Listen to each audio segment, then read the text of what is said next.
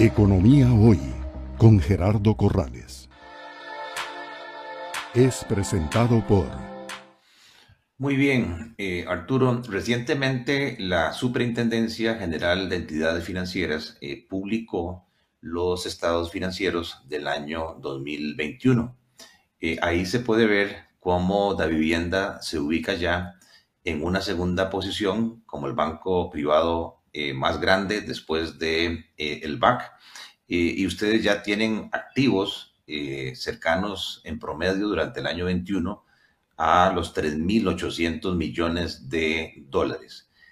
¿Podrías especificar un poco más cuáles fueron los distintos programas o iniciativas que han venido implementando tanto desde el punto de vista de banca de personas como desde el punto de vista de banca empresarial?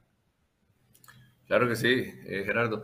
La verdad, hemos venido eh, creyendo en Costa Rica. Yo creo que esta es la parte más importante. Nosotros no hemos parado de colocar. Eh, si usted observa los resultados de los diferentes bancos, muchos bancos pararon de crecer en, en, cartera. Nosotros seguimos creciendo en cartera, seguimos creyendo en los proyectos importantes para, para Costa Rica y los seguimos apoyando.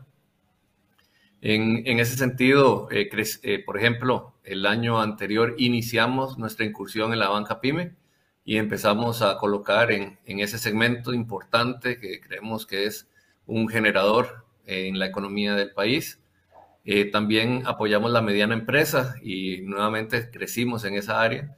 Y también crecimos en el apoyo a los empleados de planillas que tienen relación con, con la vivienda y ahí eh, en particular eh, apoyando a todas estas personas, igualmente que son un motor y una generación. Esos, esos proyectos en particular son donde más crecimos, sin embargo seguimos apoyando todo. Crecimos en hipotecas, crecimos en vehículos, crecimos en la gran empresa, crecimos en comisiones.